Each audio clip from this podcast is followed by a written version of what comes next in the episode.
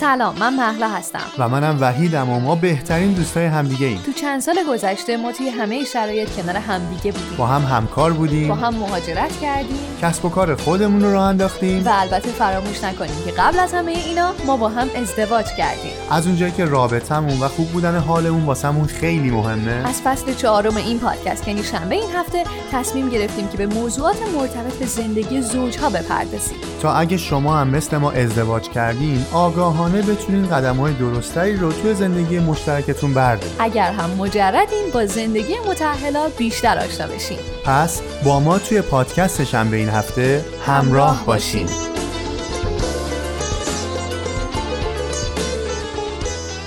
سلام، به اپیزود هشتاد و چهار از پادکست شنبه این هفته خیلی خوش اومدید. سلام به همگی.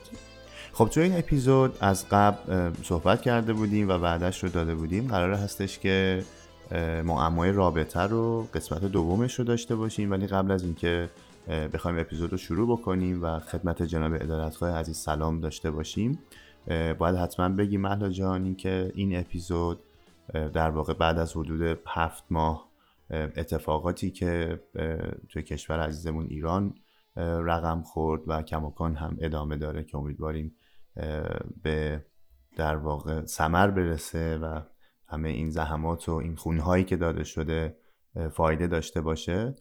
شما عزیزان اگر هر زمانی که این اپیزود رو گوش میکنید معمای رابطه قسمت دوم رو بدانید و آگاه باشید که یک فاصله زمانی هفت ماهه‌ای به خاطر واکنش نشون دادن به شرایط داخل ایران فاصله بوده بین این دو تا قسمت. دقیقاً. و حالا با همه در واقع سختی‌هایی که پشت سر گذاشتیم الان دیدیم وقتش شده که ما بخوایم در واقع دوباره اپیزود جدید رو داشته باشیم و البته به درخواست خیلی زیاد خودتون که تو استوری‌های اخیر سعی کردیم بیایم و توضیح بدیم کمی درباره‌اش. ولی خب به هر حال خوشحالیم که امروز مجددا همراهمون آقای امین عدالتخواه عزیز رو داریم که فکر می‌کنم دیگه احتیاج به معرفی ندارن، تو دو تا اپیزود گذشته که هم باشون آشنا شدیم. آقای عدالتخواه سلام و ممنون که امروز هم مجدد دعوت ما رو قبول کردید. سلام عرض می‌کنم خدمت شما و مخاطبین عزیزتون، امیدوارم که حال همگی خوب باشه و بتونیم طی دقایق پیش رو نکاتی رو بگیم که بتونه مسمر ثمر باشه توی روابط و فهم جهانهایی که آدم‌ها انقدر میتونن با پیچیدگی در کنار هم باشن و فکر میکنم فهمیدن اینها بسیار کار سختیه، ولی خب احتمالاً مخاطبین شما آدم‌های کنجکاوی هستن که میخوان این کار سخت رو تا حدی انجام بدن و کنجکاوی شروع یه مسیره و فکر میکنم همونطوری که قبلتر گفتم توی رابطه و پیچیدگی هایی که داره، کنجکاوی هایی که میتونه وجود داشته باشه، هر کدوم یه چراغ راهه برای مسیر پیچیده و سخت. در خدمتتون هستم. خیلی هم ممنون. من اینجوری شروع بکنم که ما انتهای اپیزود قبلی که معمای رابطه بود، اگر عزیزان گوش نکردن حتما پیشنهاد میکنیم که فوق‌العاده است اون اپیزود، ما که خیلی خیلی یاد گرفتیم و چند بار و چندین بار خودمون گوش کردیم، مهلا که خیلی چندین بار بیشتر گوش کرده چون زحمت ادیت پادکست رو هم میکشه. ما قرار شد که انتهای صحبت آقای عدالتخواه عزیز، اگر اینکه من اشتباه میکنم شما لطفاً تصحیح بفرمایید، قرار بر این شد که درباره نه تا از شخصیت‌ها بتونیم یکم مفصل‌تر صحبت بکنیم چون دیگه به پایان در واقع وقتمون رسیده بودیم و خیلی طولانی نشد اپیزود، طولانی نشه اپیزود در واقع. قرار شد که ما در یک قسمت دیگه‌ای مفصل‌تر درباره اون نه تا شخصیت صحبت بکنیم. ما سکان رو به شما میسپاریم، خودمون میشینیم توی در واقع اتاقمون روی این توی این کشتی و همراه شما خواهیم اومد. امیدوارم که البته حالا مخاطبینتون خسته نشن چون مسیر یه خورده سخته. فقط من این رو حالا چه برای دوستانی که همکار و همرشته من هستن، چه برای مخاطبینی که کنجکاون برای اینکه بیشتر بدونن، اگر من دارم نه الگوی ارتباطی رو توی این دقایق پیش رو خدمتتون عرض می‌کنم، اینها رو من بیشتر از این که اسمش رو بذارم شخصیت، همین میذارم اسمش الگوی ارتباطی و میخوام که یک نگرانی من دارم و میخوام که این اتفاق نیفته که حالت برچسب زدن و تگ زدن به هم پیدا نکنه، چون اینها بسیار بله. کار سختیه و معمولا حالا دیدید که مثلا مدل های مختلف شخصیت شناسی هایی که مخصوصا توی روانشناسی که عموم مردم بله. میپسندن وجود داره. اما من اگه بخوام بهتون بگم مثلا توی اون طبقه بندی روان اختلالات روان پزشکی که ما بهش میگیم دی اس ام، توی مدل های حالا بحث اختلال ها که میاد عنوان میکنه، مدل های شخصیت مختلف رو میگه و حالا به هر حال اونجا یک نگاه پاتولوژیک و آسیب شناسانه درست. به مسائل هست. ما در فضای روان تحلیلی و به هر حال نگاهی که نگاه یه خورده روانکاوانه تر هست، یک سری حالا تقسیم بندی های خاص خودمون رو داریم برای اینکه ذهن اون کسی که داره کار روان درمانی تحلیلی انجام میده بازتر باشه و توی اینجا میان، یعنی مدل های باز تقسیم بندی متفاوتی وجود داره. من میخوام اولین کاری که میکنیم اینه که مرز بین اختلال و سلامت رو اینجا برداریم. درست. یعنی نگاه رو از یک نگاه آسیب شناسانه بیاریم روی یک نگاه افتراقی و تفاوت نگاه کردن ما آدم ها و جهان آدم ها. من اگر این الگوهای ارتباطی رو برگرفته از یک حالا مقیاسی هست که ما در ادبیات روان تحلیلی بهش میگیم پی دی ام آوردم، چون فکر کردم این حالا هم یک بیس علمی داره، هم این که میتونه راهگشا باشه. قبلترش بخوام اینا رو بهتون بگم اینه که ما کلا داریم در مورد یک مفهوم بسیار پیچیده داریم صحبت میکنیم. بله. تقسیم بندی شخصیت ها مثل تقسیم بندی کهکشان ها و عالمه که اینقدر پیچیده است، ولی خب ما آدما برای اینکه خودمون متوجه بشیم مثلا اسممون رو میذاریم سیاره، اسممون رو میذاریم ستاره، اسممون رو میذاریم چه میدونم سیاه‌چال یا حالا هر چیز دیگه. ج... آره یعنی ادبیات روانکاوانه یا ادبیات روانپزشکی حتی که میاد افراد رو تقسیم میکنه برای اینه که بتونه به این ناشناخته‌ای که اسمش هست انسان یک انسجام ذهنی به خودش بده تقسیم بندی میکنه، وگرنه هیچ انسانی، تاکید میکنم هیچ انسانی توی این طبقه بندی های تشخیصی قرار نمیگیره. طبقه بندی های تشخیصی روانشناس ها، روانپزشک ها و روانکاو ها بیشتر بیشتر برای انسجام ذهن خودشونه، نه اینکه همه ما خلاصه بشیم توی یک فضا. و, و بدونید همه این الگوهای ارتباطی که خواهم گفت در همه ما آدم ها وجود داره. لازمه که اینا رو هایلایت کنیم، لازمه که بدونیم، چون فکر میکنم یک جوری داریم در حق انسان بودنمون ظلم میکنیم که مثلا بگیم اوه اون فلانی شخصیت سایکوپته، اوه فلانی مثلا شخصیت چه میدونم نارسیستیکه.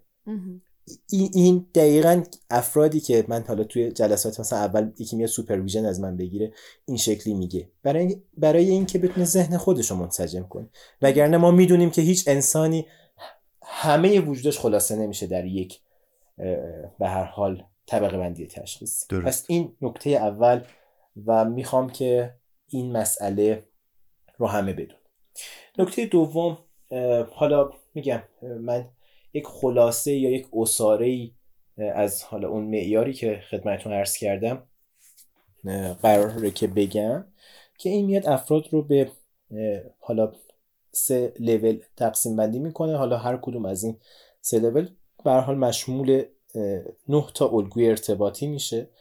من اون سه تا رو الان فکر میکنم که چون مخاطب عمومی هست و حالا سر کلاس درس روانکاوانه و چه میدونم سایکوپاتولوژی نیستیم اجتناب میکنم. یک سری از این الگوهای ارتباطی که احتمالاً بتونه یک انسجام بهتری بده در قدم اول برای این که ما بتونیم یک شناخت حداقلی نسبت به خودمون پیدا بکنیم رو من عنوان میکنم.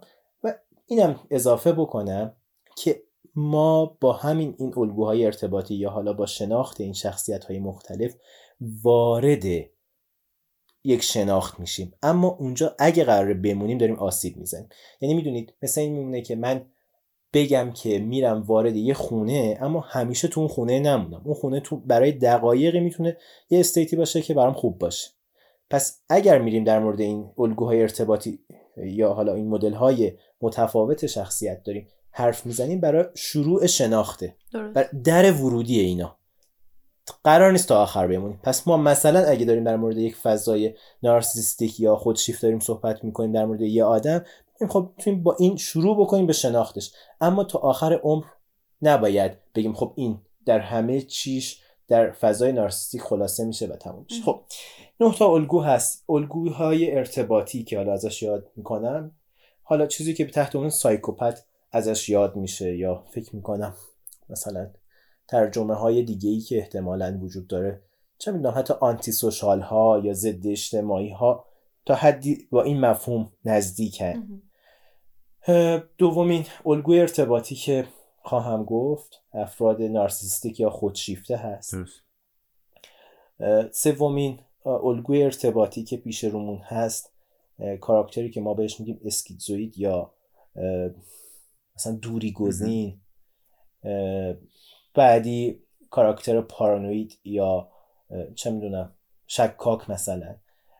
بعدی الگوی ارتباطی توی فضای افسرده و شیداییه و الگوی ارتباطی بعدی تو فضای مازوخیستیک هست که حالا خودآزارانه یا حتی رفتارهای دیگر آزارانه هم احتمالاً خواهیم دید که توی همین فضا قرار میگیره.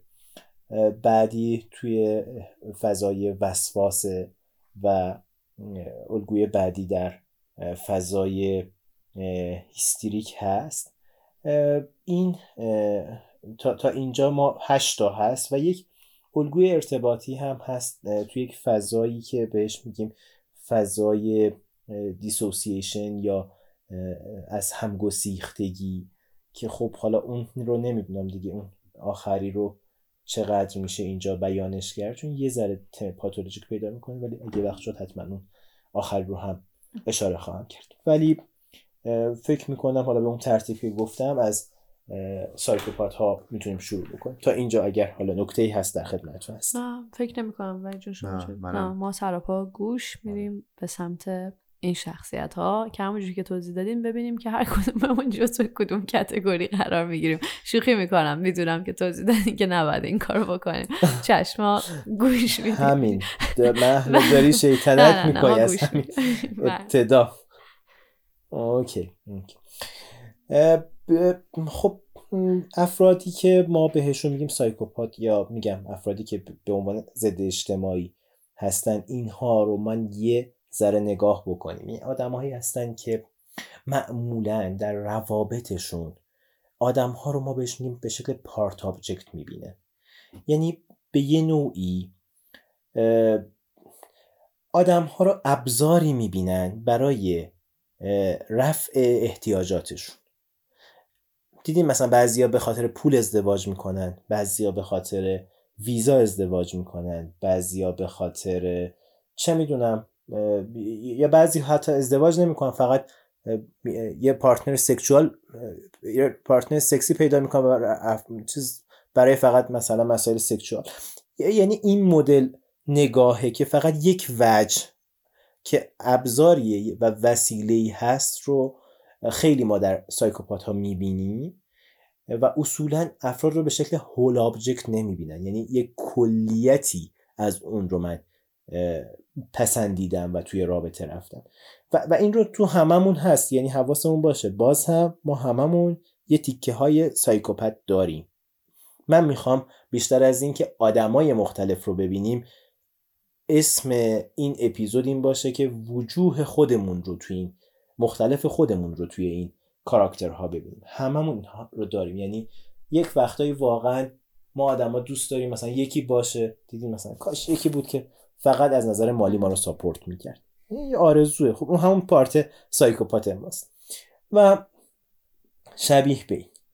ولی این آدم‌ها توی دوره کودکی سرشار از احساس ناامنی و هرج و مرج بودن. بودن توی این فضای ارتباطی با آدم ها هم به مرور زمان احساس ناامنی و هرج و مرج میده. خیلی وقتا بحث را میندازن که از مسیر منحرف بکنن ذهن پارتنرشون رو، جدل های بی مورد راه میندازن، شانتاج میکنن، ولی پشتش یه حال ابیوز کردنه. یه وقتایی حتی ملغمه از سختگیری های انضباطی هن، یا از اون ور تو خیلی از زمینه ها بسیار آزادگذاری میکنن و به هر حال راحت میگیرن خیلی چیزها رو. نمیشه فهمیدشون که این آدم آدم دیسیپلین دار سفت و سختیه یا آدم به هر حال شلگیر آزادیه. یک دوگانه‌ای هست و معمولا آدما گیجن، یعنی شریک عاطفی این آدما گیج میشه که این کدومه.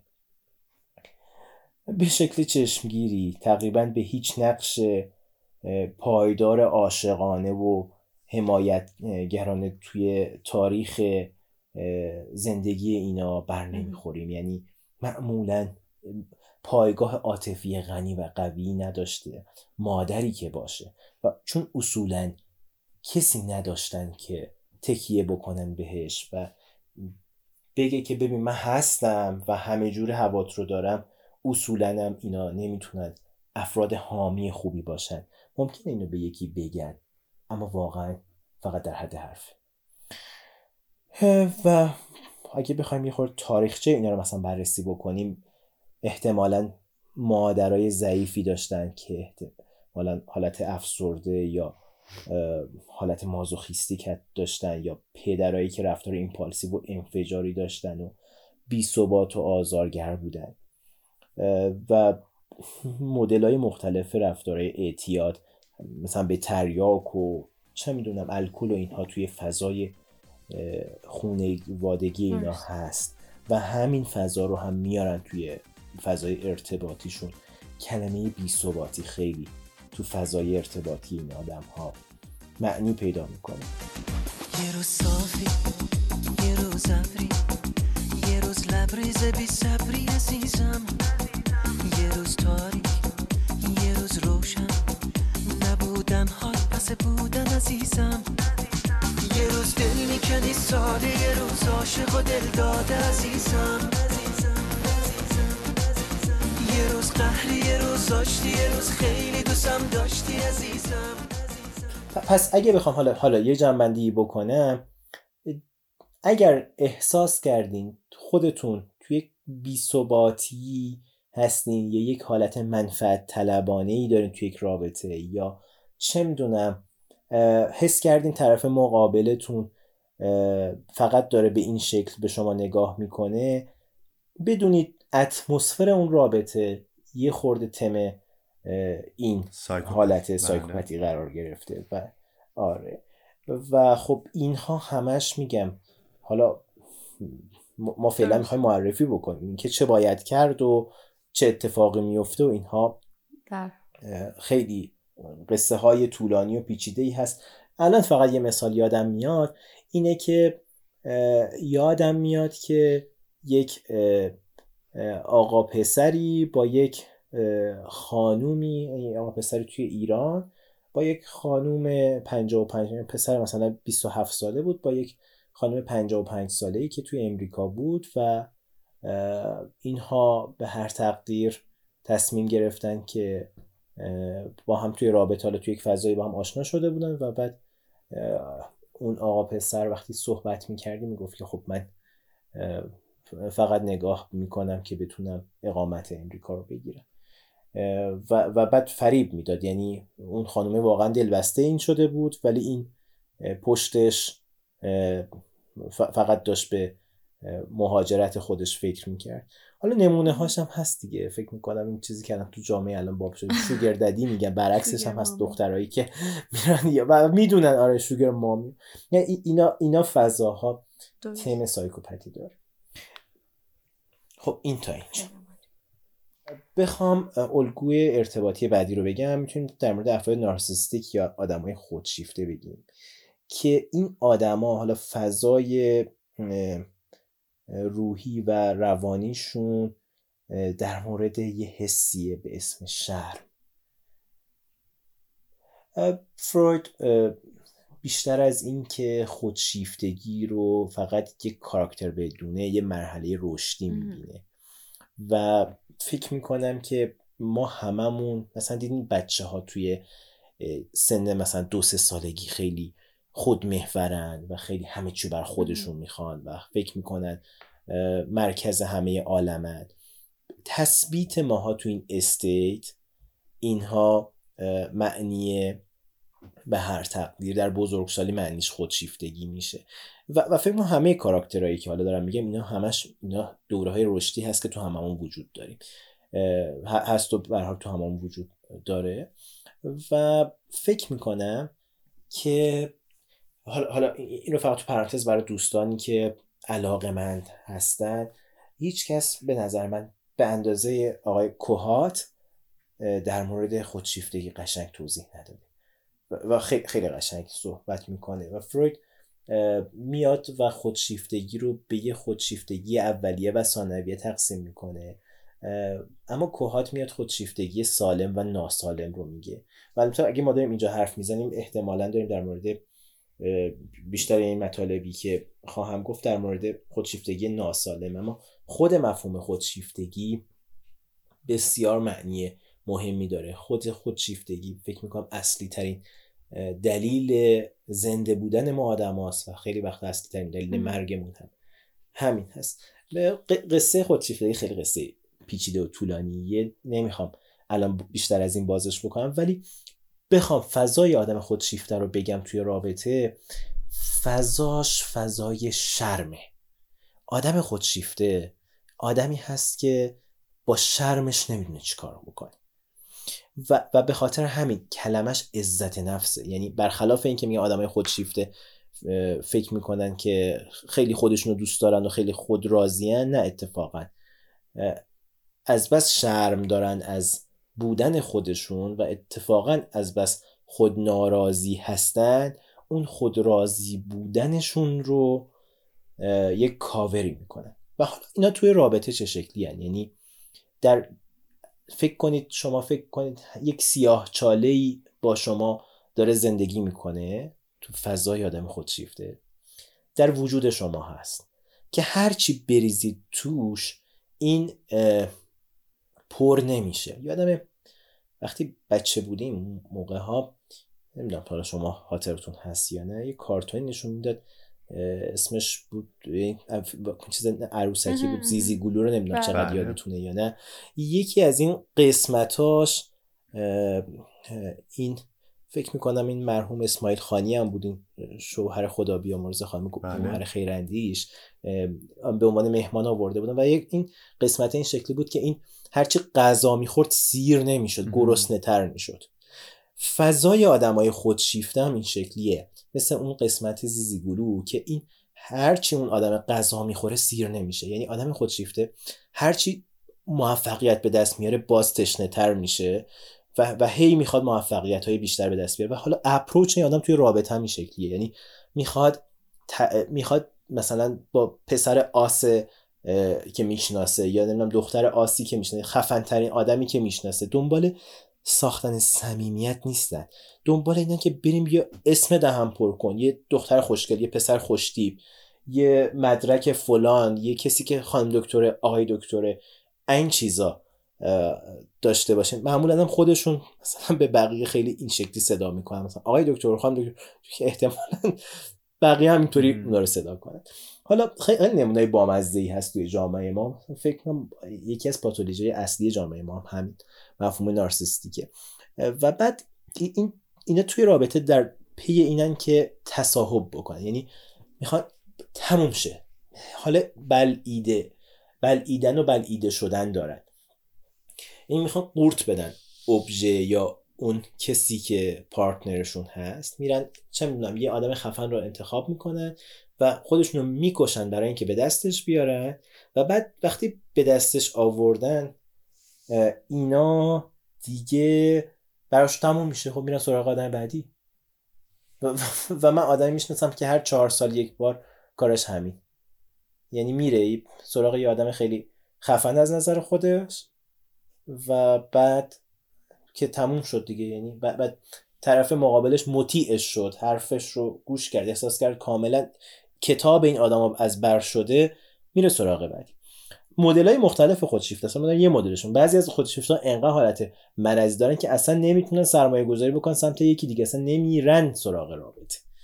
حالا اونا دیگه خیلی شدت داره توشون، ولی معمول فضای خودشیفته با فضای بلندگی و قورت دادن میتونه معنی پیدا بکنه.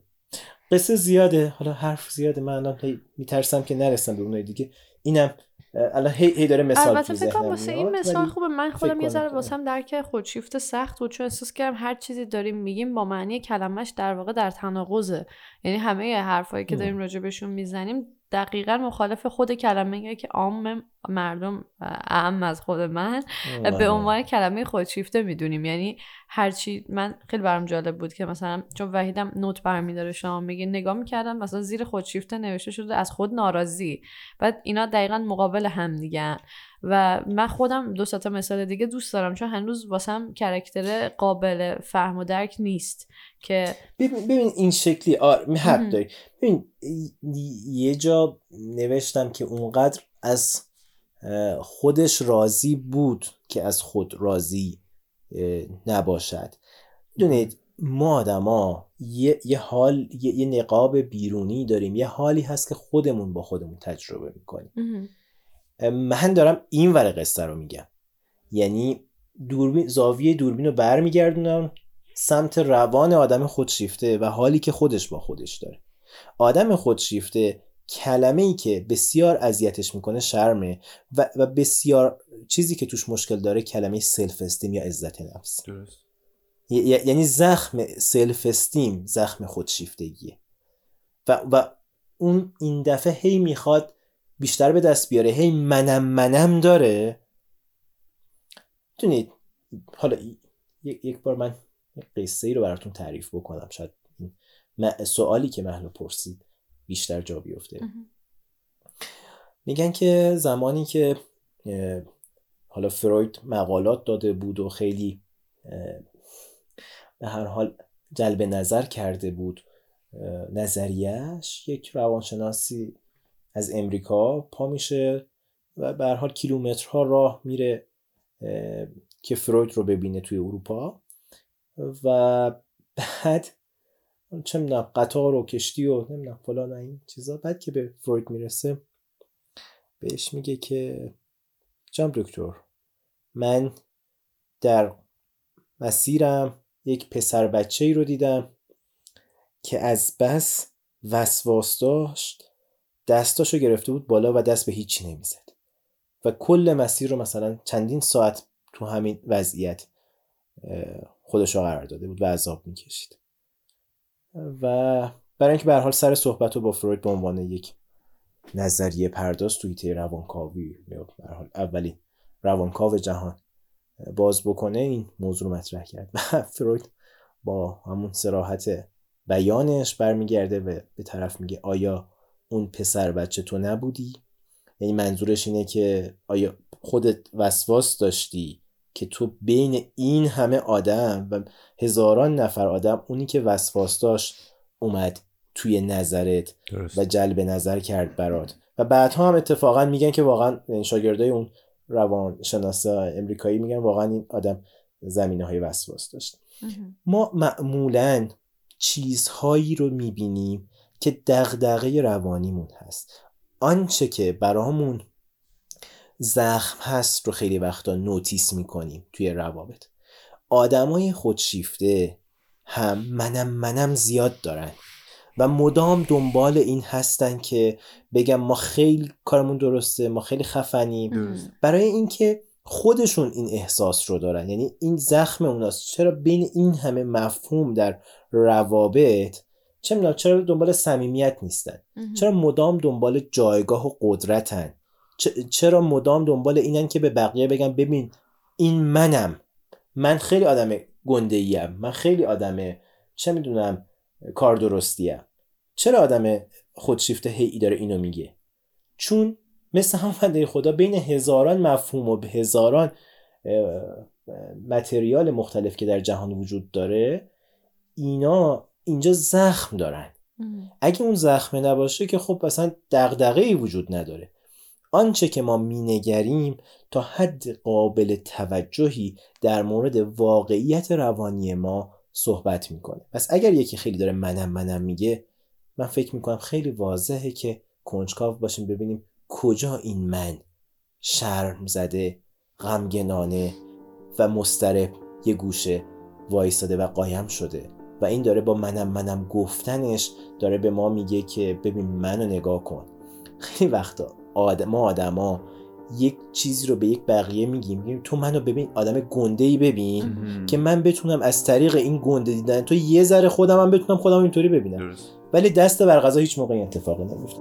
سلام عزیزم، من آدم خوبی نیستم، من کسی که تو فکر میکنی نیستم، قهرمان نیستم، فداکار نیستم، به فکر تنهایی و غمهای جهان نیستم، من رویاهای شبانت نیستم، هیچ در خور زیباییت نیستم، راستگو نیستم، درستکار نیستم، چاره ای نیست، هیچ کس نیستم، نه از پیشم نرو، از پیشم نرو، از پیشم نرو، از پیشم. خب کاراکتر بعدی کاراکتر اسکیزویدها یا آدم‌های دوری گزینه. من خودم یه حس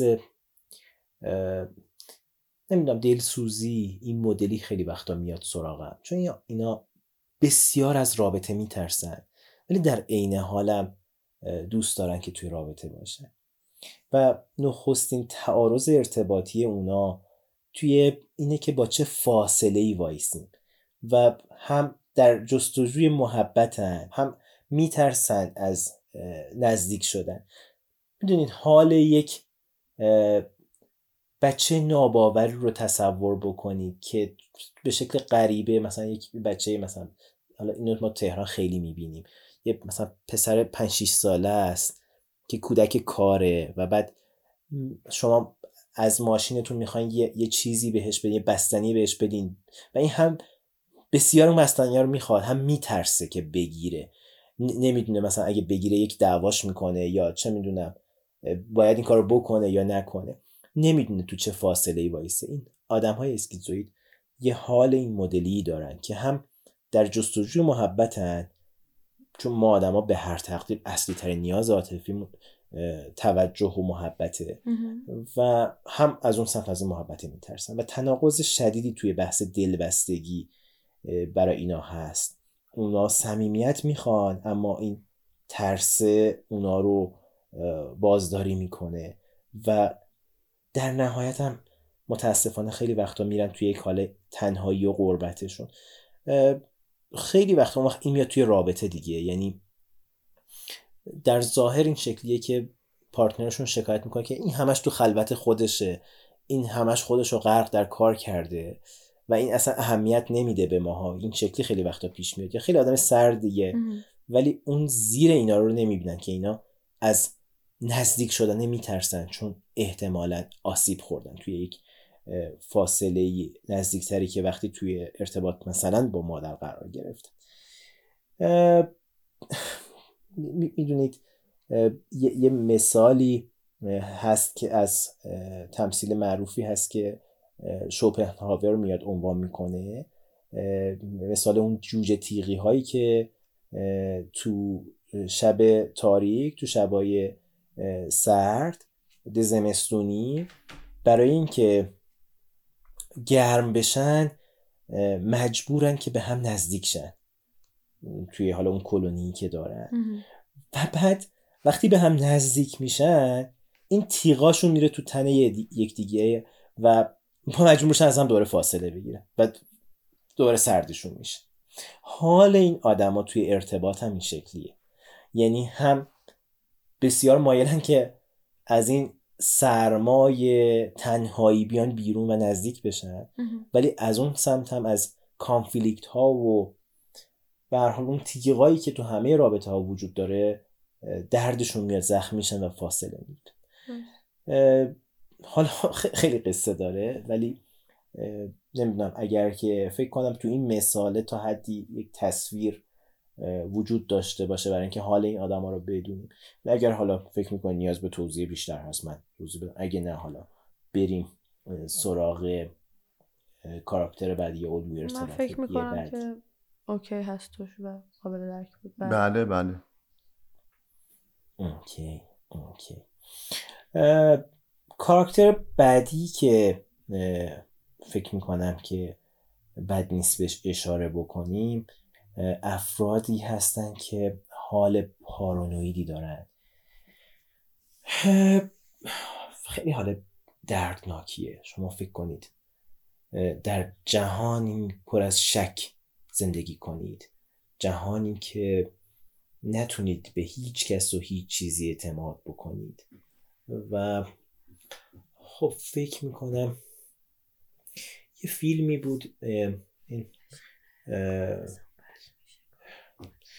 اه اسم فیلم رو فکر میکنم درباره ملی و راههای نرفتهش، یه چیز شبیه به این که میلاد کیمران بازی میکنه و خیلی قشنگ یه کاراکتر پارانویا رو به تصویر میکشه و اتفاقا من تو یک جلسه با آقای کیمران در مورد همین که چه شکلی تونست این کاراکتر رو پیاده بکنه صحبت کردم و خب خیلی جالب بود که چقدر اشراف داشت به فضای این آدم ها که نمیتونن اینها اعتماد بکنن و اطمینان بکنن. اینا معمولاً کودکایی که پارانویا بار میان از توهین‌هایی که به احساس کارآمدی اونا شده رنج میبرن. ببین کلمه چیه؟ اینا حس میکنن انقدر قوی نیستند، انقدر جذاب نیستند، انقدر توانا نیستند که یکی برا همیشه کنارشون بمونه. فکر میکنن انقدر خوب نیستند، چجوری یکی میتونه با منی که حالم این شکلیه بمونم، با منی که خودم حمله شده توی کودکیم به توانایی ها و یک احساس حقارت یا احساس بیچارگی شدید رو تجربه کردم، خب یکی دیگه بخواد به هم اعتماد بکنه در حالی که ممکنه پارتنرشون اصلا حالشون شکلی نباشه. الا ماشاءالله اینها رو در کلینیک ما میتونیم ببینیم، آدم هایی که شک میکنن چه زن چه مرد به طرف مقابلشون که آیا تو منو دوست داری یا تو داری خیانت میکنی و خیلی وقتا اتفاقا همین اپروچ باعث خیانت میشه دیگه، چون تهش یه حس تحقیر شدگی داره و معمولاً هم طرف مقابل رو تحقیر میکنه با این فضایی که توش هستن. فضای پارانویا یکی از فضاهایی هست که افراد اتفاقا بسیار به همدیگه آسیب میزنن. معمولاً یکی از آسیب زننده ترین کاراکترها همین فضای پارانویا هست، چون که میگه که تو که حالا قراره من مراجعه داشتم این شکلی بود دیگه. فضاش یه آقایی بود که بسیار به خانم شک داشت و فکر میکرد همسرش خیانت میکنه و هیچ اویدنسی هم نمیتونست داشته باشه برای این حالش و بعد رفت و خودش خیانت کرد چون احساس باختن داشت و بعد که بررسی کردیم هیچ انگیزه‌ای نداشت، هیچ میلی به اون آدمی که رفته باش خیانت بکنه، پشنی وجود نداشته، فقط برای اینکه احساس بازندگی نکنه چون اطمینان داشته همسرش خیانت میکرده این رفته با یکی دیگه توی رابطه و خیانت کرد. آدمایی که تو فضای پارانویا، خود ما ها وقتی هممون وقتی میریم تو استیت پارانویا قرار میگیریم بسیار خطرناک و آسیب زننده میشیم، چون کسی که فکر میکنه قراره یکی بهش چاقو بزنه اون زودتر چاقو رو میزنه و خیلی قصه داره، خیلی ماجراهای مختلف باز اینجا وجود داره، ولی فکر میکنم بشه با همین موضوعاتی که مطرح شد به یک جنبندی رسید. هوای امروز آفتابی است، آسمان آبی آبی است، حال همه خوب خوب است، احوال همه مطلوب است، ضربان قلبت موزون، ریهات پاک و میزون، جریان زندگی خرامان، برگردنت آویزون، یارت نشست کنارت، تو در کنار یارت، دوستان با وقارت، همه چشم انتظارت، ولی تو میری تو خودت، میری تو خودت، میری تو خودت، میری تو خودت. عالی، مرسی از توضیحات خوبتون. فکر میکنم که خیلی قابل درک بود. و... فکر کنم خیلی میکنم اسم اون فیلم هم فکر میکنم اسمش بود ملی و راههای نرفته‌اش. اگه حالا من اشتباه کردم و اینا لطفا بعدا منو تصحیح کن. فکر میکنم همین بوده. فکر کنم نقش خانومش هم اگه اشتباه نکنم الماهور الوند بود اگه درست میگم. بله بله بله, بله درست آکی. درست میگین. محصول سال دو هزار و هفده هست و کاملا درست. خیلی هم عالی. یه پیشنهاد فیلم هم برای شنونده ها الان گذاشتیم که بتونن بعد از پادکست اگه ندیدن حتما ببینن. الگوی ارتباطی بعدی که میشه در موردش صحبت کرد در مورد فضای افسرده است، که افسردگی یک فضای فقدانه، یک خلأه، یک چیزی که میدونید فرق بین غم، سوگ و افسردگی اینا همش توی یک کتگوری قرار میگیره. بخوام اینجا بگیم فکر میکنم تو اپیزودی هم که در مورد سوگ صحبت کردیم یه اشاره شدم به افسردگی. نه، فرق بین آدمی که غمگینه، غم رو اگه فکر کنیم حس از دست دادنه، یعنی ما هیجان مثلا به دست آوردن میشه شادی و هیجان از دست دادن میشه غم. چه میدونم یه نوزاد به دنیا میاد توی خانواده همه خوشحال میشه، یه عزیزی از دست میره همه غمگین میشه. سوگ زمانیه که یه غم خیلی بزرگ باشه و هضمش خیلی سخت باشه، اما اون غم غم به هر حال بی پایانی نیست، یک غمگینی وسیعه. زمانی این به هر تقدیر غم تبدیل میشه به یک افسردگی که خیلی وقتا این غم توی تجربه اولیه فرد از جهان باشه، یعنی این تیکه‌ای از روانش انگار تحت فشار قرار گرفته باشه و توی یک یک جای خالی بزرگ رو همش در وجودش حس کنه، از جنس اون مادری که یا اون آدم امنی که باید حضور می داشته. خودمون هم فکر کنم نگاه بکنیم خیلی وقتا برای هممون یه حال افسرده‌ای پیش میاد، یا چه می‌دونم همین احوالاتی که اخیراً برای جامعه ما گذشت هممون رو تا مرز افسردگی کشوند. خیلی از افراد افسرده شدن و حالا حتی چه می‌دونم همین سویساید هایی که متاسفانه داریم میبینیم. و فقط این رو من پرانتز بگم رفقا، دوستان، بدونید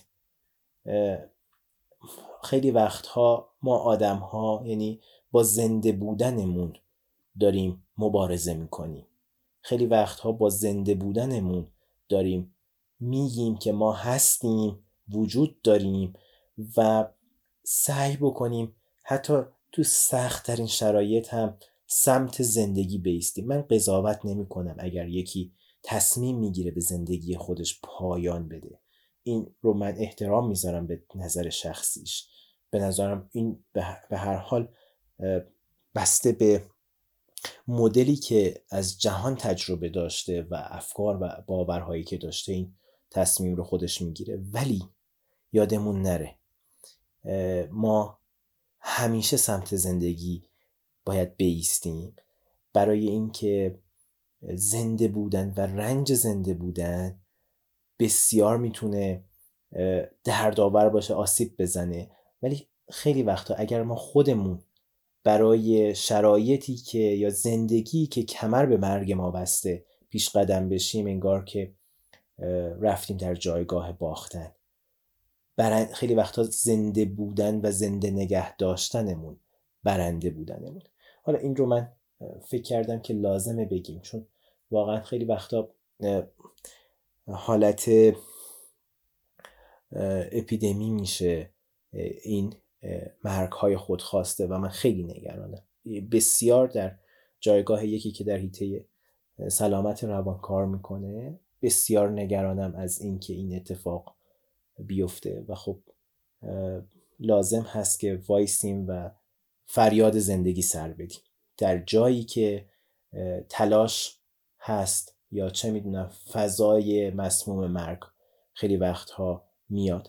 خلاصه در فضای افسرده این حاله هست، حال خلا، حال نبودن، حال این که حالا چی کار بکنیم، حال آخرش که چی، و اینا اون وقت توی رابطه هم این فقدان و این خلایی که حس میکنن که خیلی برمیگرده به این مادرهایی که باید باشن اما غایب بودن، این دفعه همین حال رو هم توی رابطه عاطفی میان. یعنی افرادی که حالا خیلی بودن طرف مقابل و نبودنشون براشون میتونه بالا پایینشون نکنه، خیلی اشتیاق نده، در فضای افسرده انگار یک وزنه صد کیلویی انداختن روی روان فرد و فرد طاقت این که بتونه بره سمت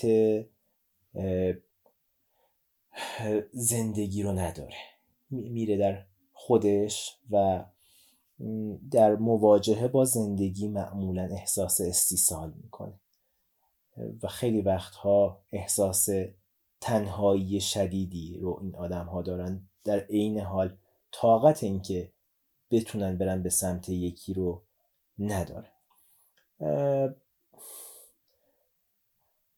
فکر کنم در فضای افسرده اینا تا اینجا فکر میکنم کافی باشه. باز میدونی مثلا نکات دیگه ای هم خیلی جالبه دیگه، مثلا یکی از چیزایی که هست اگه دقت بکنید خیلی وقتا ما آدم ها مثلا تو سر رانندگی خیلی راحت فوش میدی و یکی از این روانکاوا میگه که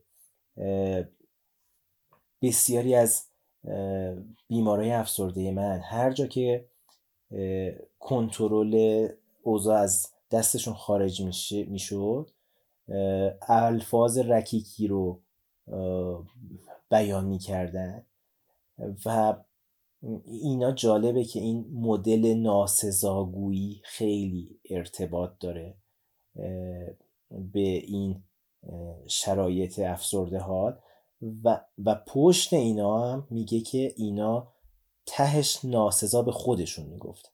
یعنی ما آدما که وقتی به یکی به راحتی فوش میدیم معنیش اینه که خیلی قبلش یه عالمه فوش به خودمون دادیم و خیلی وقتا لینک میشه ناسزا گفتنمون به خودمون که تو فضای دپرشنمون یا اون ساید دپرشنمون به خودمون میگه بعد برون دادش به آدمای دیگه.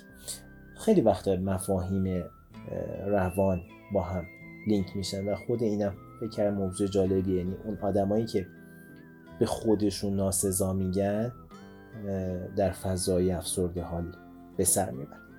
خلاصه فکر میکنم بد نیست تا اینجا بیشتر ادامه ندم فضای افسردگی رو. تو این لیوان حل کن فلوکستینو، تو شاید حل کرد مشکلات رو زمینو،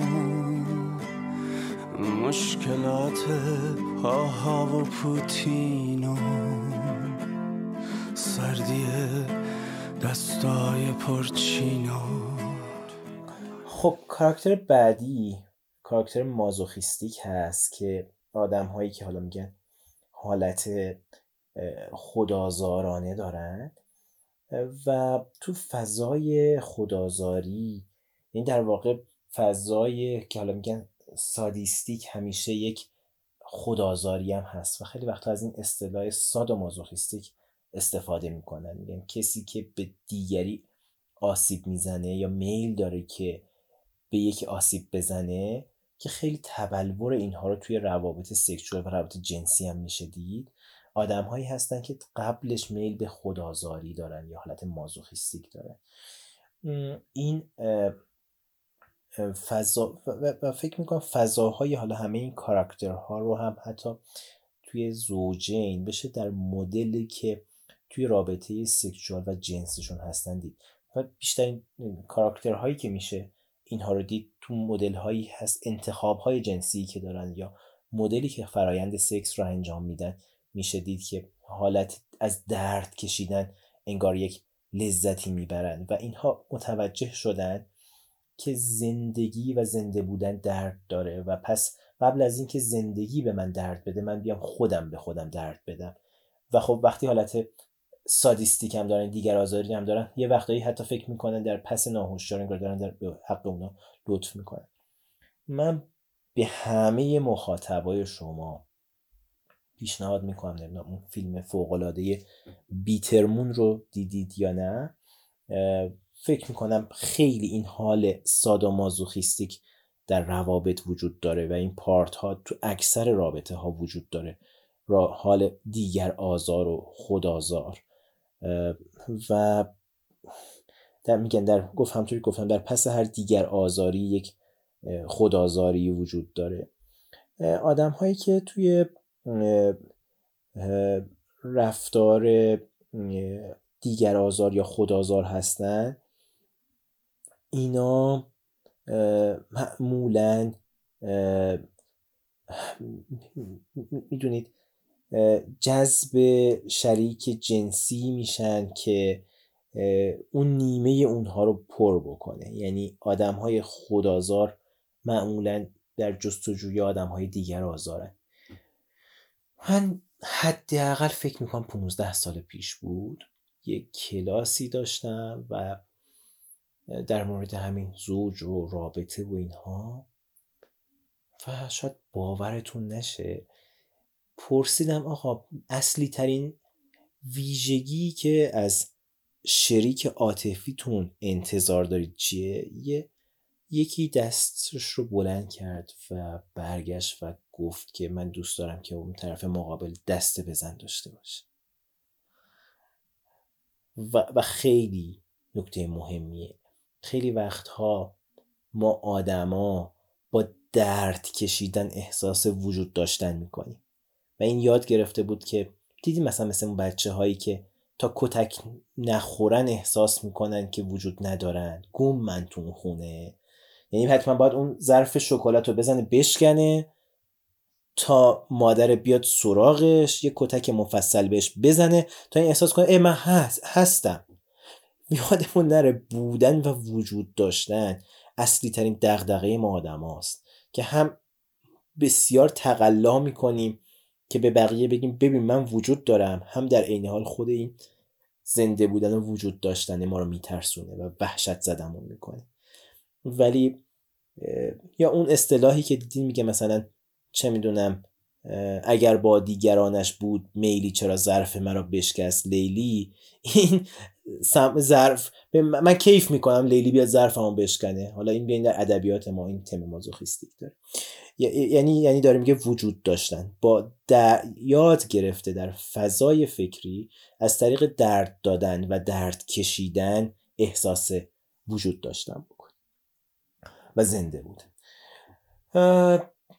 الگوی ارتباطی، حالا باز این تا اینجا اگر حالا نکته‌ای هست بگیم. نه فقط اسم فیلمی که گفتین بیترمون، ماه بیترمون. تلخ برعکس ماه عسل در واقع میشه، درسته؟ بله آفرین، دقیقاً دقیقاً برعکس. خوب خوبی اشاره کردین. اینی که گفتین توی سریال بیگ لیتل لایز هم خیلی به نظرم دیده میشه، اگر کسی ندیده ام. یه مینی سیریز هفت قسمتیه که اتفاقاً دقیقا اونم اینجوریه که خیلی عجیبه که با وجود این رابطه‌ای که دارن هنوز توی رابطه میمونن و اونم به نظرم خیلی خوب به تصویر کشیدم. این تم خیلی توی رابطه ها هست و خیلی, خیلی فیلم و کتاب و حتی موزیک و شعر و اینها توی این زمینه وجود داره. موضوع بعدی یا اون الگوی ارتباطی بعدی که میشه در موردش صحبت کرد در فضای وسواسه که وسواس، جایی من نوشتم وسواس والد سختگیریه که هیچ جوره قانع نمیشه. تصور بکنید یکی در فضای روان ما هست، یا یک شما یک کودکی رو نگاه بکنید که یه مادری داره که هر کاری میکنه نمیتونه تایید این مادره رو بگیره و این هی تلاش میکنه بهتر و بهتر بکنه، اما این اتفاق باز نمیفته. خیلی وقتها کلمه وسواس با کلمه احساس گناه در ارتباطه و انگار که احساس گناه یعنی خشم نسبت به خود، یعنی چرا به اندازه کافی خوب نیستم. واکنش های وسواسی توی رابطه هم همین، از انتخاب شریک عاطفی که آدم ابسسیو و وسواسگون میشن نسبت بهش و خب خیلی سخت انتخاب میکنن دیگه، یعنی اون والد سختگیر روانشون که حالا روانکاوا بهش میگن سوپر ایگو نمیتونه انتخاب بکنه، هیچ کسی رو که به دلش بشینه نمیتونه بپسنده و بعد وقتی هم که حالا میپسنده شروع میکنه به ایرادگیری، حالا چه از خودش، آدمایی که این اصطلاح ایرادگیر بودن خیلی با فضای وسواس در ارتباط. ولی اگه بخوای حال آدمایی که توی رابطه تو فضای وسواس هستن انگار که خودشون رو میذارن به جای اون مامانه یا اون باباه که ببین مثلا این نمره من خوب شد، میگن نه و بعد در تقلا و تلاش هستن که اون والده رو راضی بکنن، اما معمولا اتفاق نمیفته. یا برعکسش هم هست، مثلا ممکنه یک والدین لاابالی و بیخیال داشته باشن که خودشون هی تلاش کرده باشن خلای اون رو پر بکنن. توی ارتباط رفتارهای وسواسگون رفتارهایی هست که بسیار تلاش میکنه که آرمانی سازی بکنه یا آیدیالایز بکنه جهان رو. جهان آدم وسواسی یا کسی که در فضای وسواس هست یا حالا الگوهای ارتباط که در فضای وسواس هست یک جهان مبتنی بر ایدئال هاست، نه مبتنی بر واقعیت. آینه آینه روی دیوار منو نگاه چی میبینی، آره برون بیا، آینه آینه بمون پیشم، آروم میشم تو میدونی، نباشی نبود میشم. خیلی هم ممنون از این لطف شما، این توجهی که این در واقع مثال زدن، یعنی که ما همینجوری سرمون نمیندازیم پایین بریم همینجوری برای خودمون بگیم، توجهی هم نداشته باشیم. اگه مخاطبینم امیدواریم که خسته نشده باشن، اگر خسته شده باشن ما خسته نباشید بهشون میگیم، ما به شما هم خسته نباشید میگیم. آیه دادخواه عزیز لطف میکنید این مطالب رو میگید، ولی واقعا موضوع برای حداقل من خودم به شخصه به شدت جذاب و یادگیرنده است و بالا لطفی هم که شما داشتید. تا الان هفت مورد رو گفتیم، فکر میکنم مورد هشت رو بگیم و مورد نهمی که حالا فرمودید اگر اینکه بخوایم درباره‌اش صحبت بکنیم یا نه، ولی فکر میکنم دیگه به دومش رسیده دیگه، فکر میکنم بله. همه عزیزان هم دوست دارن که این بحث اینجا بسته بشه تا حالا بتونیم که این مدت زمانی که صرف کردن و گوش کردن به این اپیزود بتونیم به انتها برسونیم. من میخواستم پیشنهاد بدم که دوتا مورد بعدی هم بگین، بعد از من و وحید یه کویز بگیرین که ببینیم از این چیزایی که گفتین چی برداشت کردیم، چی متوجه شد. اینم پیشنهاد خوبیه. حالا من نمیدونم چقدر بتونم در جایگاه کویز گیرنده قرار بگیرم، معمولا این که کویز انگلیسی رو با گیرنده فارسی قاطی میکنیم خیلی خوبه دیگه، همینه، همین شکلی زبان از بین میره. من پیشنهاد میدم ما این نه تا الگوی رفتاری رو شما لطف کنید دونه دونه بگید، ما با انگشت نشون بدیم به سمت من و مهلا چون هستیم اینجا. کیف که پادکست تصویری نیست، شما هم که نمیبینید. آره ما حالا مثلا به کسی ما به خرزوخانی اینجا چیز میکنیم، اشاره میکنیم. من حالا اینو براتون بگم خاطره که من یادم آخرین باری که توی دانشگاه درس دادم امتحان رو خیلی سفت و سخت گرفتم، ولی چون اصولا خیلی اعتقاد به این مدل سیستم آموزشی که حالا اون موقع بود نداشتم، به همه بیست دادم. حالا از الانم من به شما دوتا بیست میدم، یعنی بدونید که آره قصه از این قبیل. مدل بعدی ارتباطی مدل هیستریکه، فضای هیستری یا فضایی که چه میدونم چی چی مثلا تو میگن نمایشگری، نمایشین، اینا ترجمه واقعا دقیق نیست ها. حالا این که میگی آره مثلا هیس، مثلا میگی کویز گیرنده، حالا مثلا کویزو میشه ولی خیلی وقتا میشه مثلا آزمون میشه گفت آزمون ام. گیرنده، ولی واقعا این اصطلاحات رو من وقتی بخونیم از ریفرنس های اصلی وقت متوجه میشیم که اصلا هیستریک با اون مثلا چیز نمایشی که ترجمه شده دنیا دنیا فرق داشت. یعنی کلمه نمایشی یه وجه از کلمه هیستریک رو نشون میده. ولی حالا بخوام بهتون بگم آدمی که تو فاز هیستریک قرار گرفته، مثلا یادتونه در مورد آدم مازوخیستیک گفتم، برای وجود داشتنش احساس این میکنه که باید درد بکشه. آدم هیستریک اینطوریه که برای وجود داشتنش تلاش میکنه که شون داشته باشه، نمایش داشته باشه، و خیلی هم دغدغه جنسیت داره. یعنی آدم هیستریک خیلی وقتا نمیدونه زنه یا مرده، یعنی تو, ز... تو جنسیت خودش دچار درگیریه، و چون میدونید یه چیز فیزیکال داریم یه چیز روانی داریم دیگه، یعنی جن... هویت جنسی روانی که هست. و تو اون کتابی که فکر میکنم تو اپیزود قبلی معرفی کردم، Love and Relations، آقای کرنبرگ خیلی قشنگ در مورد هویت جنسی اون چپتر اولش توضیح داده.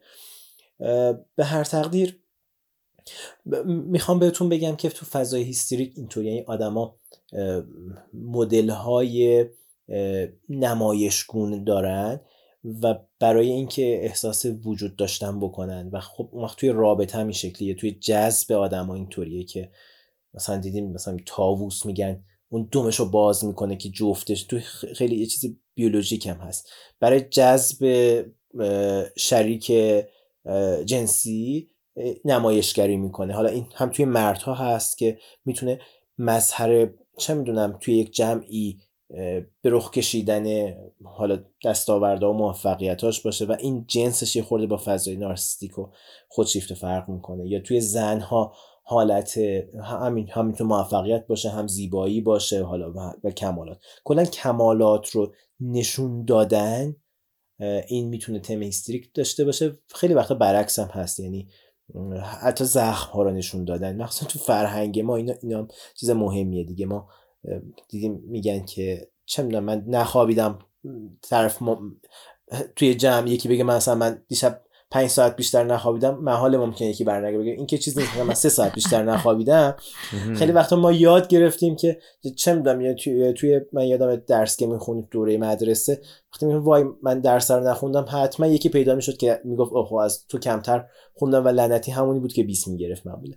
بعد توی ما ادبیاتی داریم که هی با رنج و دردمون میگیم نمایش میکنیم، هر کی مثلا رنج بیشتری کشیده باشه امتیاز بیشتری داره. اینم به نظرم خودش یه معنی داره که این میتونه حالا تم هیستریک پیدا کنه. پس بخوام اینطوری بهتون بگم آدم هیستریک با جلوه‌گری احساس وجود داشتن میکنه و سعی میکنه که یه کاری بکنه، یه جلوه‌ای از خودش نشون بده، یا یه اغواگری. خیلی وقتا با کلمه اغوا در ارتباط قرار میگیره فضای هیستریک، و هر جا که انگار اغوای بیش از حد داره صورت میگیره میتونیم در مورد الگوهای ارتباطی هیستریک فکر بکنیم. تا حالا تا اینجا اگر که نکته نیست دیگه، حالا اون آخریارم من در حد دو سه خط براتون بتونم به یک جمع بندی برسیم. نه فکر کنم کاراکتر نمایشی رو شاید اکثرمون راحت‌تر بتونیم باش ارتباط برقرار کنیم، متوجه شیم، مخصوصا به لطف سوشال میدیا در سالهای اخیر هممون میدونیم که یعنی چی، یعنی چی کار انجام میدن، و شاید هممون یه بخش روشنی از این کاراکتر نمایشی و بولتر الان تو خودمون داریم این روزا. متاسفانه باید بگم واقعا داشتم یه دونه خبرم میخوندم که داده بود که انگار توی فرانسه دارن استفاده از فیلتر رو واسه اینفلوئنسرهای اینستاگرام ممنوع میکنن که یکم نمایش گذاشتن رو بشه جلوشو گرفت شد. دقیقاً. و یه نکته‌ای هم که هست، یعنی اینو گفتی که تیکه های حالا هیستریک رو میبینیم توی خودمون و تو هممون. ببین واقعا همه این هشتایی که تا الان گفتم تیکه های یه آدمه ها، و, و من فکر میکنم خیلی خوبه اگر یعنی اگر مخاطبین شما کنجکاو باشن با هر کدوم از اینایی که من گفتم اون تیکه خودشون رو پیدا بکنن و نه طرف مقابلشون رو. اگر که دارین با اینا کنجکاو میشین برین در یقه طرف مقابلتون رو بگیرین به جای خودتون، بدونین دارید راه اشتباه میرین و خود همین به نظرم یه معنی پاتولوژیک داره. ولی اگه کنجکاو ای مثلا ببین راست میگم من اونجا مثلا از طرف مقابلم خواستم ابزاری استفاده کنم، ای اونجا من خواستم توجهشو جلب کنم، ای اونجا من مدام مدام کردم، ای اونجا شک کردم بهش، ای اینا اون وقت به نظرم یه خورده خیال آدم راحت میکنه که انگار داریم راهو درست میریم. یعنی خیلی وقتا ما آدما لازمه که به خودمون شک کنیم و شک شروع خیلی چیزاست. من یه پیشنهاد میکنم، یعنی فکر میکنم در واقع روان سالم روانی هست که تا حدی شک میکنه اما نه خیلی. اصلی ترین ویژگی جنون رو میگن اطمینانه. کسی که فکر میکنه که خیلی کارش درسته یا هر چی که میگه، مثلا آدمی که مجنونه فکر میکنه که واقعا آنچه که دیلوژن و توهمش هست عین واقعیت و, و هیچ شکی تو اون نیست. ولی آدمایی که شروع میکنن به رشد، مسیر رشد از شک شروع میشه. اما میگم شک یه خورده، دوباره تو شک زیاد هم رفتن خودش یه جور اطمینانه. به خودتون شک کنید اما نه خیلی زیاد. این نکته هم هست که فکر میکنم یه خورده ما از این گیجی بده میاره بیرون که چقدر شک کنیم چقدر مطمئن باشیم. شک کنید اما نه آنقدر که همه خودتون رو زیر سوال ببرید یا طرف مقابلتون رو. و حالا الگوی آخر هم که بهش میگن حالت دیسوسییشن یا حالت گسستی. بخوام این حالت رو براتون بگم، شده پشت فرمون باشین و بعد ندونین یهو این حالت براتون پیش بیاد که من کجا آمد آمدم آمدنم بهره چه بود، من کیم کجام. یهو غرق در یک فکری شده باشید و اصلا ندونید چه مسیر از سر کار تا خونه رو چجوری رفتید، چجوری دنده رو عوض کنید، چی شد اصلا. برای آدما خیلی وقتا این شکلی ممکنه پیش بیاد. اینا حالتهایی هست که انگار که یک گسستگی آدم از هویت خودش، از وجود داشتن خودش براش پیش میاد. خیلی وقتا این هم توی رابطه میاد و مدل آدمایی که این دوچار حالایی بهش میگن چه میدونم یاد زدودگی میشن و یادشون میره اصلا وجود خودشون رو فراموش میکنن. این کلمش شاید کلمه درست‌ترش غفلت باشه. یعنی آدمایی که الگوی ارتباطشون مبتنی بر غفلت، حالا غفلت از خودشون یا غفلت از پارتنرش. یعنی مثلا بابای یادش میره بچهش کلاس چندمه. این مدل غفلت کردنا، این مدل فراموشی‌ها حالا لول هایی داره، درجاتی داره. یکی در لحظه یادش میره که چجوری مسیر خونه‌ش رو رفت، یکی یادش میره که چه میدونم در لحظه چند تا بچه داره، یکی یادش میره که اصلا کیه و این درجاتی داره. ولی همه اینا توی این دسته قرار میگیره. هر جا که ما میبینیم که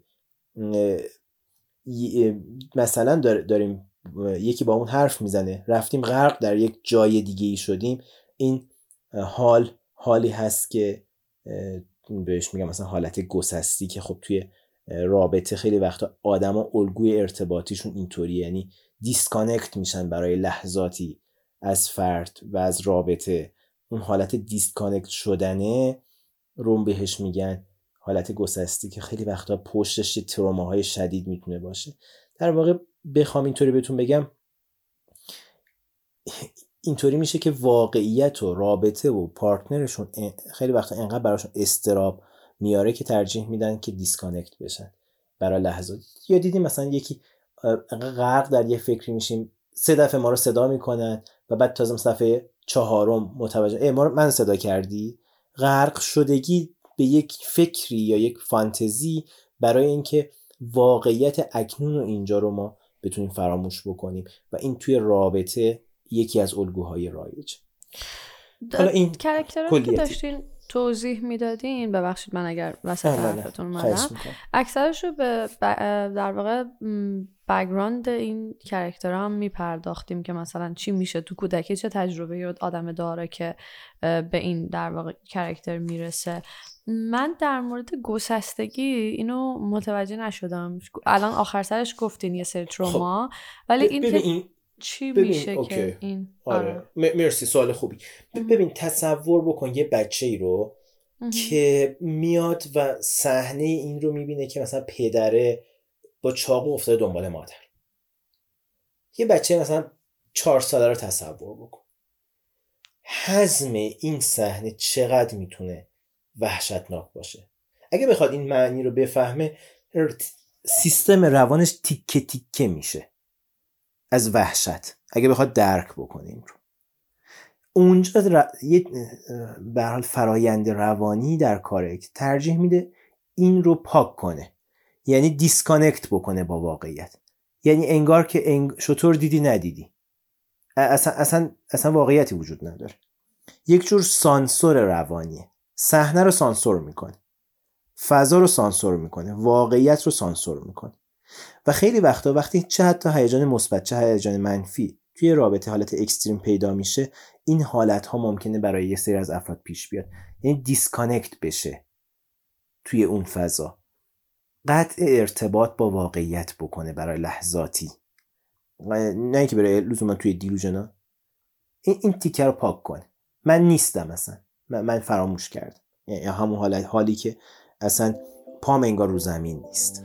یه وقتایی یادم میره الان کجام، حس میکنم پاهام از زمین جدان، ساعتها به یه نقطه خیره میشم، تموم رنگای روشن رنگ تیره میشن، دیگه یادم میره لبخند بزنم، باورم نمیشه که این آدم منم که تنها و ناراحت و ناامیدم، کاش خواب بودم این روزا رو نمیدیدم.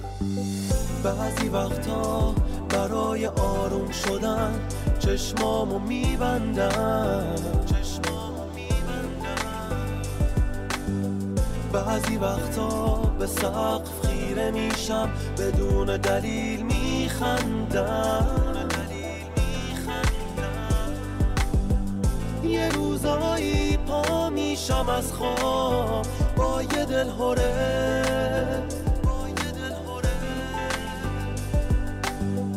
حس میکنم تمام دنیا از دستم دلخوره، از دستم دلخوره. داشتم فکر میکردم آقای عدالتخواه عزیز، نمیدونم شما چقدر با بازی مافیا آشنا باشید یا نه، این روزا یکم سخته آدم آشنا نباشه به واسطه تولیدات تلویزیونی و تصویری زیادی که هست. داشتم فکر میکردم دیدم چقدر در واقع بعضی از این پلیرها، خب ما به واسطه کافه بازی که داریم توی تورنتو، بازی مافیا هم که خیلی بازارش داغه و تقریبا هر روز یک سری عزیزانی میان بازی میکنن پیش ما. خب من یا مهلا جان گرداننده بازی بعضی موقع وای میستیم، گاد مافیا اصطلاحاً هستیم. داشتم فکر میکردم که خیلی از این الگوهایی که میبینیم رو توی بعضی از این بچه هست. مثلا برای ما سواله که به اصطلاح مثلا یک کسی وقتی مافیا میشه یار خودش رو میفروشه، یا بلند میشه آقا تارگت میکنه، بلند میشه حتما از بازی باید بدش بیرون تا اینکه به بقیه ثابت بکنه که من مثلا مافیا نبودم، من شهروندم. در صورتی مثلا این یه چیزی یه, یه انگار ضربه زننده، اصلا احتیاجی هم شاید بعضی موقع نداشته باشه. یا شروعایی که دارن یه سری نمایشگری و جل... جلوه‌گریایی که بعضی از دوستان هستن، یا بعضیشون انقدر سخت گیرن که مثلا اون یکی داره التماس میکنه آقا من شهروندم، ما با هم دیگه توی سایدیم، بیا با هم بازی بکنیم، میگه نه اصلا هیچ جوره من قبول نمیکنم. و همه این الگوها رو من همینجوری داشتم یه کمی سکوت کرده بودم، داشتم بهش فکر میکردم ببینم چقدر میشه در واقع شبیه سازی کرد توی بازی مافیا. آره من حالا یک جا اتفاقا اخیراً هم نوشتم، فکر میکنم اینکه اینقدر فراگیر شده این بازی توی جامعه ما یه معنی بله.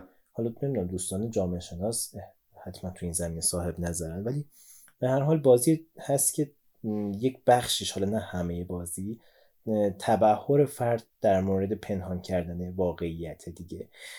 و دقیقا. من فکر میکنم دقیقا. که هرچی که یه جامعه بیشتر با کوچکترین واقعیتی دچار سرکوب بشه، که خب نگاه کنیم مثلا هر جایی که اون والد سختگیر حالا میخواد مدرسه باشه، میخواد چه میدونم حاکمیت باشه، میخواد خانواده باشه، که واقعیت ها رو چه میدونم مثلا مفهوم مثل سکس اینقدر تابو میشه و سرکوب میشه، اون وقت دروغ اصلی ترین رکن اون فرهنگی میشه و بعد این لینک میشه برای اینکه خب ما معمولا تو چیزایی که خوبیم دیگه تبحر داریم من. این دفعه علاقه نشون میدیم و خب خیلی وقتا ما یاد میگیریم که سرکوب بکنیم واقعیت ها رو و پنهان بکنیم و, و من دلم میسوزه خیلی وقتا، هم با یک هیجانی این به این بازی نگاه میکنم، هم دلم میسوزه برای جامعه ای که حالا نظر شخصیمه ها، ش... نمیخوام همه ماجرازی شد چون واقعا بعضی بعضی از چیزا خیلی یه مفهومی داریم به اسم ایکیو یا هوش هیجانی که به نظرم آدمایی که تو این زمینه تو هوش هیجانی خوبن تو بازی مافیا فوق العاده عمل میکنن و به نظرم مظهر قدرت، ولی یه ور دیگه هم داره این بازی، یعنی علاوه بر هوش هیجانی یا آی کیو و ای کیو بالایی که افراد به هر حال از خودشون نشون میدن، یه واقعیت دردناک جامعه شناختی هست که ما, ما, ما چقدر خوب دروغ گفتن رو تمرین کردیم ظرف سالها که حالا میتونیم تو بازی‌های این چنینی نشون بدیم. یه کتابی هم هست، فکر میکنم کتابم خیلی تو ایران مورد استقبال قرار گرفت، که در مورد مکانیسم‌های دفاعی از دروغ انواع اقسام داره که در هممون هست، به اسم دروغ‌هایی که به خود میگوییم، نوشت نمیدونم حالا احتمالاً آشنا هستید، نوشته جان فردریکسون. این هم کتاب بدی نیست، کتاب جالبیه، حالا کلمه دروغ رو گفتم.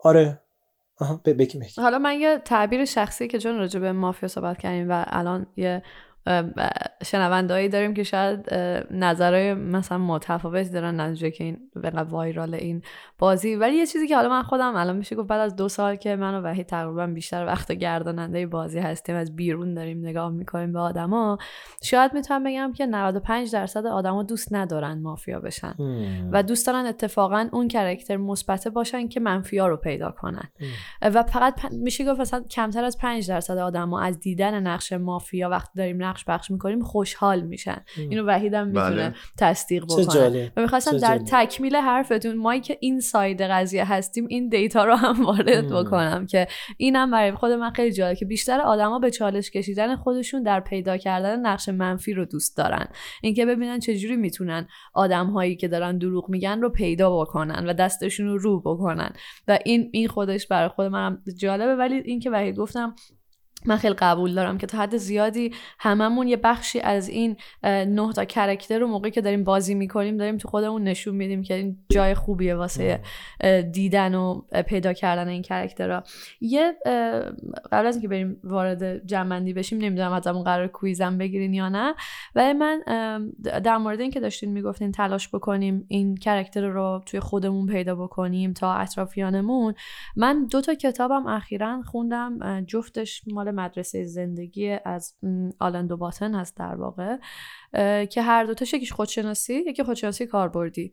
من پیشنهاد میدم اول خودشناسی سادهه بعد خودشناسی کاربردی بخونن. همه کتابام زیر صد صفحه است، حالا من خودم الکترونیکی میخونم، ولی انقدر حالا مثلا تو خودشناسی کاربردی یه سری سوال پرسیده میشه. حالا من پیشنهاد میدم موقعی هم دوستان بخونن که وقت فکر کردن دارن، یعنی قرار نیست کتاب رو ورق بزنیم تمام کنیم. مثلا من پیش میاد روی یه صفحهش سی دقیقه وایسادم چون ازمون سوال میپرسه، بعد بعد بریم تو خودمون و گذشتمون و اینا فکر بکنیم که من الان جواب این سوالم چیه.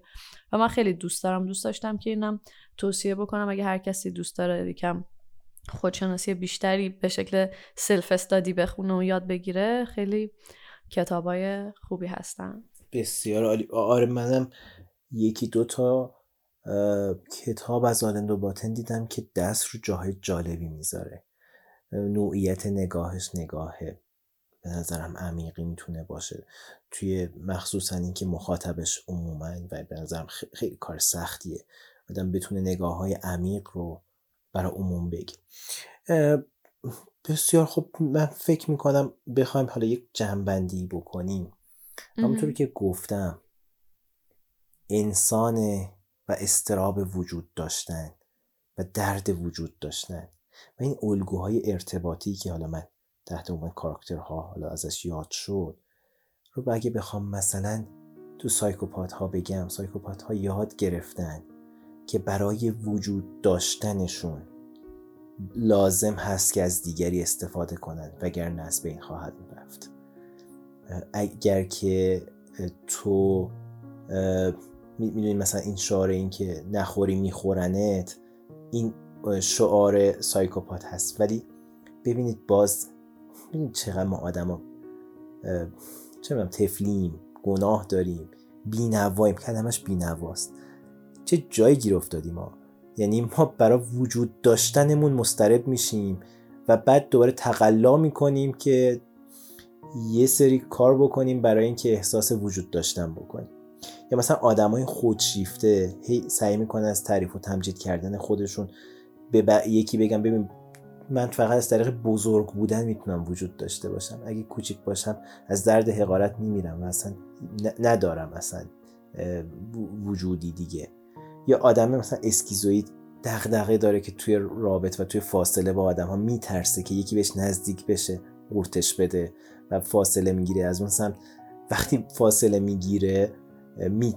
ترس داره که از بین بره، وقتی نزدیک میشه به یکی باز ترس از بین رفتنه، ترس نابودیه. در این حال میدونیم ما هم از وجود داشتن مضطرب میشیم هم از نابودی. یا آدم های پارانوید باز شک میکنه نکنه یکی بیاد در نهایت او رو نابود بکنه و تقلا میکنه توی این گیجی خودش، توی این شکا، توی این برزخی که برای خودش میسازه دست و پا میزنه برای اینکه حس کنه که وجود داره، حس کنه که کسی قرار نیست حیات اون رو به خطر بندازه. یا آدم افسرده باز به یه نوع دیگه، این آدم افسرده گیر کرده در لبه مرگ و زندگی و وقتی که و حرفش اینه وقتی که اونی که میخوام نیست پس چه فایده این زندگی، باز دغدغه دغدغه وجود داشتنه. آدم مازوخیستیک همونطور که گفتم درد میکشه، یاد گرفته که زندگی تو امان با درده و باید درد کشید تا وجود داشت. آدم وسواسی هی نگران اینه که با یک کیفیتی فقط باید وجود داشت وگرنه این وجود داشتن سخته. چه میدونم آدم هیستریک میگه با یک جلوه‌گری باید وجود خودم رو ارائه بکنم وگرنه احساس ندیدن نابودیه. و یا اون آدمایی که تو فضای اون گسستی قرار میگن، اون گسستگی روانی، اونا همونطور که گفتم انگار که دیسکانکت میشن برای لحظاتی تا کلا از زندگی دیسکانکت نشه. خلاصه وجود داشتن و زنده بودن پر از رنج و استرابه، ولی در عین حال ما آدما تقلا میکنیم برای اینکه وجود داشته باشیم. در یک دوگانه‌ای بین وجود، به قول اون هملت تو نمایشنامه معروف شکسپیر، بودن یا نبودن مسئله این است رو اون وقت وقتی بیشتر روانکاوی نگاه میکنیم به مسائل و عمق روان آدم ها رو سعی میکنیم نور بندازیم یه ذره ببینیم که هیچ موقع به اون نمیرسیم، البته تقلا میکنیم یه کنجکاوی بیشتری داشته باشیم از حد معمول، دفعه میبینیم که واقعا مسئله بودن یا نبودن.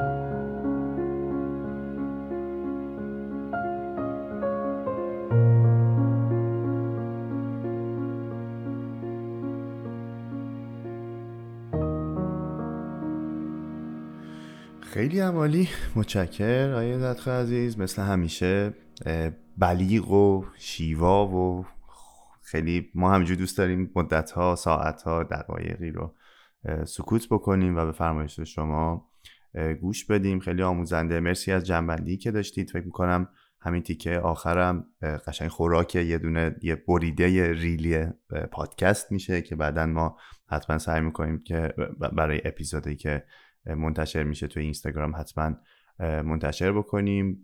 جنبندی کوتاه، مختصر، مفید. فکر میکنم که تو این اپیزود فکر...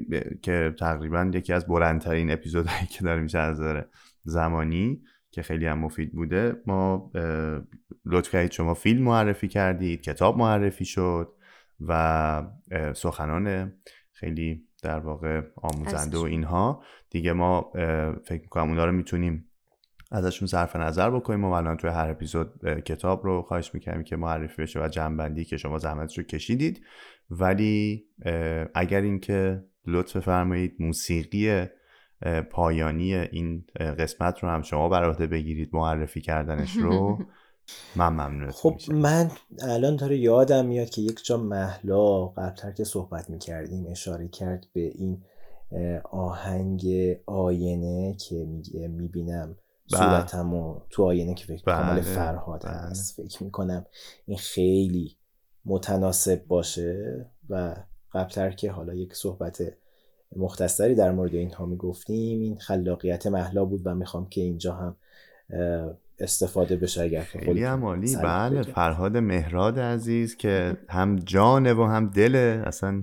مرسی مرسی. حالا وحید جان گفت، منم اتفاقا میخواستم یه موضوعی بگم که بعد از اینکه این پادکست تموم میشه، اگر که همه عزیزانی که دارن پادکست رو گوش میدن مطالب براشون مفیده و دوست دارن که از آقای عدالتخواه عزیز مطالب بیشتری رو بشنون و یاد بگیرن، یک پیج اینستاگرامی هستش که من خودم تازه باهاش آشنا شدم، مربوط به فکر میکنم مؤسسه مؤسسه‌ای هستش که در واقع خود آقای عدالتخواه دارن به اسم گروه روان تحلیلی جان که اسم اینستاگرامش هم از جان گروپ.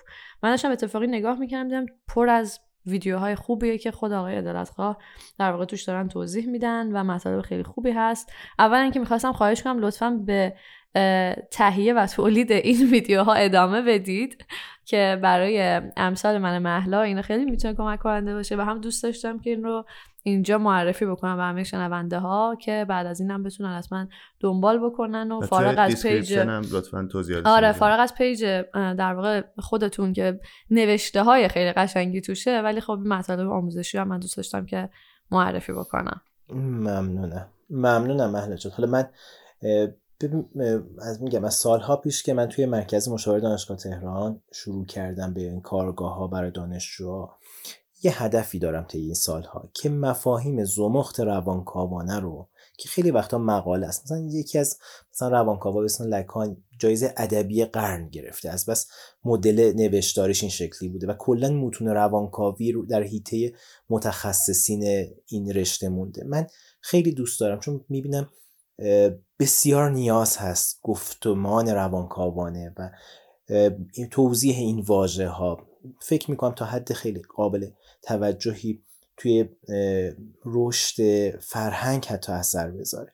این رو نمیدونم حالا در همون قدر و سهم کوچکی که خودم دارم و حالا دوستانی که لطف دارن به من، یه چند سالی هست که حالا میگم استارتش هم از همون کارگاه دانشگاه تهران خورد، اومدم و مفاهیم روانکاوانه رو به زبان ساده، حالا هرچی در تلاش بود بودم و هرچی در توانم بود بیان کردم، حالا روش کار کردم. مثلا چه میدونم انتا مقاله میخوندم، بعد میومدم ترجمه میکردم و بعد دور اون ترجمه ها ترجمه یک بشه برای عموم گفت رو ارائه میکردم. همچنان هم چه اون ویدیوها چه چیزای دیگه در امتداد این هدف هست که مفاهیم روانکاوانه به زبان ساده بیان بشه و اخیراً هم یک فضای فیزیکی رو گرفتیم با یک سری از دوستان که بتونیم به شکل فشرده‌تر و جدی‌تر این کار رو بکنیم و دست همه همکارانی که تو حیطه روانکاوی دارن کار میکنن میفشارم به دوستی که اگر کسی در این مسیر همراه ما هست بیاد و از فکرش و از ایده‌هاش و از نگاهش و تخصصش استفاده خواهیم کرد. ممنونم از این معرفی که داشتی. دفعه قبل وحید من رو سورپرایز کردی، دفعه مهلا تو من سورپرایز کردی، حالا من هم توضیح مرسی. اونجا که داشتیم میگفتین دست همه روانکاو درد نکنه، من یاد اون دستشونو میفشارن میفشارن من یاد اون تیکه چیز افتادم درباره الی بود، پانتومیم میکردم، میگفتی دم دانشجوهای دانشگاه هنر دانشکده چیز گرم، یهو اون تصویری اون برام اومد توی ذهنم و الان احتمالا تیکش رو بذارم که درستش رو بگم در واقع اینجا چی بوده. ولی واقعا مرسی از صمیم قلب، خیلی خیلی ممنونیم که وقت ارزشمندتون رو در اختیار ما و شنونده های پادکست شنبه این هفته گذاشتین. با توجه به اپیزود قبلی که منتشر شده، من میدونم دوستان که این اپیزود گوش دادن الان خیلی خوشحالن که ما این مطلب رو در واقع ارائه کردیم و یک دنیا ممنونیم بابت همه زحمات. قول میدیم که این آخرین زحمتمون نباشه و در آینده دوباره همچنان شما رو همراه خودمون داشته باشیم. من قبل از ضبط به شما گفتم من از این که الان دو تا دوست خیلی فوق‌العاده دارم، خیلی حال خوبی دارم و تجربه بودن شما با شما برای من تجربه بسیار دلچسب و لذت بخشی بود. فقط این رو باز تأکید بکنم که این نکاتی که گفته شد فقط برای ایجاد سواله، اینا جواب نبود. خیلی خیلی خیلی خیلی بحث هست سر هر کدوم از این الگوهای ارتباطی که گفتم و اگه بخوام آخرین حرفم رو بزنم، همین یکی دو روز پیش یادداشت کردم که در واقعیت هم اتفاق افتاد. یکی از من پرسید چطوری یکی دیگر رو بشناسم، یعنی نوشتم گفت چگونه او را بشناسم، گفتم از نحوه برخوردش با دردهایش. هیچ جا بیشتر از این که ما چه کار میکنیم با دردهامون و چه شکلی مواجهه میکنیم و مواجه میشیم با دردامون نمیتونیم کاراکترمون رو بشناسیم که حالا در ادبیات مثلا روانکاوانه به اسم مکانیسم‌های دفاعی ازش یاد میشه و خود همین الگوهای ارتباطی که گفتیم مثلا هر کدوم از اینا چند تا مکانیسم دفاعی غالب داره. یادمون نره و خودمون رو نگاه بکنیم. برای شناختن خودمون این در خوبیه که با دردهایی که روزگار و زندگی بهمون میده چی کار میکنیم و چه شکلی مواجه میشیم. خیلی متشکرم. من هم آیه عدالتخواه عزیز خیلی خیلی ممنونیم و همینطور باید از شنوندگان خوبمون تشکر بکنیم. این حدود یک ساعت و نیم از وقت گرانبهاشون رو که در اختیار ما و در واقع با پادکست شنبه این هفته گذروندن. امیدواریم که همونطور که مهلا جان گفت در اپیزودهای آینده هم بتونیم به شما زحمت بدیم و در کنار شما باشیم. پس تا یک قسمت دیگه از پادکست شنبه این هفته بدرود. میبینم صورتمو تو آینه، ولادی خسته میپرسم از خودم این غریبه کی از من چی میخواد، اون به من یا من به اون خیره شدم.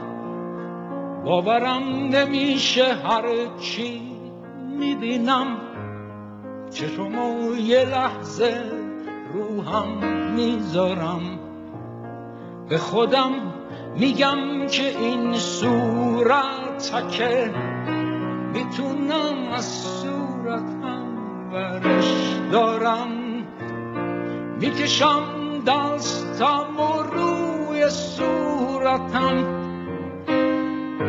هرچی باید بدونم دستم میگه منو توی آینه نشون میده، میگه این توی نه هیچ کس دیگه، جای پاهای تموم قصه ها، رنگ غربت تو تموم لحظه ها، مونده روی صورت تا بدونی حالا امروز چی ازت مونده.